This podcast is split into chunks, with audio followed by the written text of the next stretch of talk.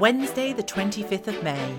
Today, let's examine if we are in the world but not of it. Hebrews 13, verse 14 says, For this world is not our permanent home, but we are looking forward to a home yet to come.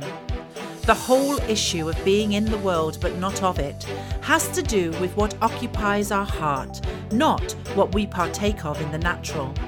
He allows us to be whatever we choose to be because we have been given free will.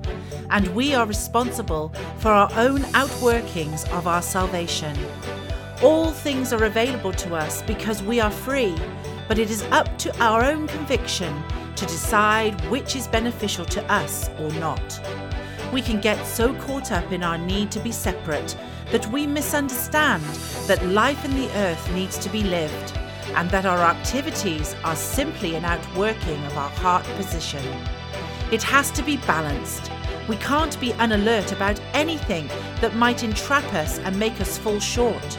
But we also cannot be afraid to feel comfortable in this world because we have the security of Him within to help us navigate.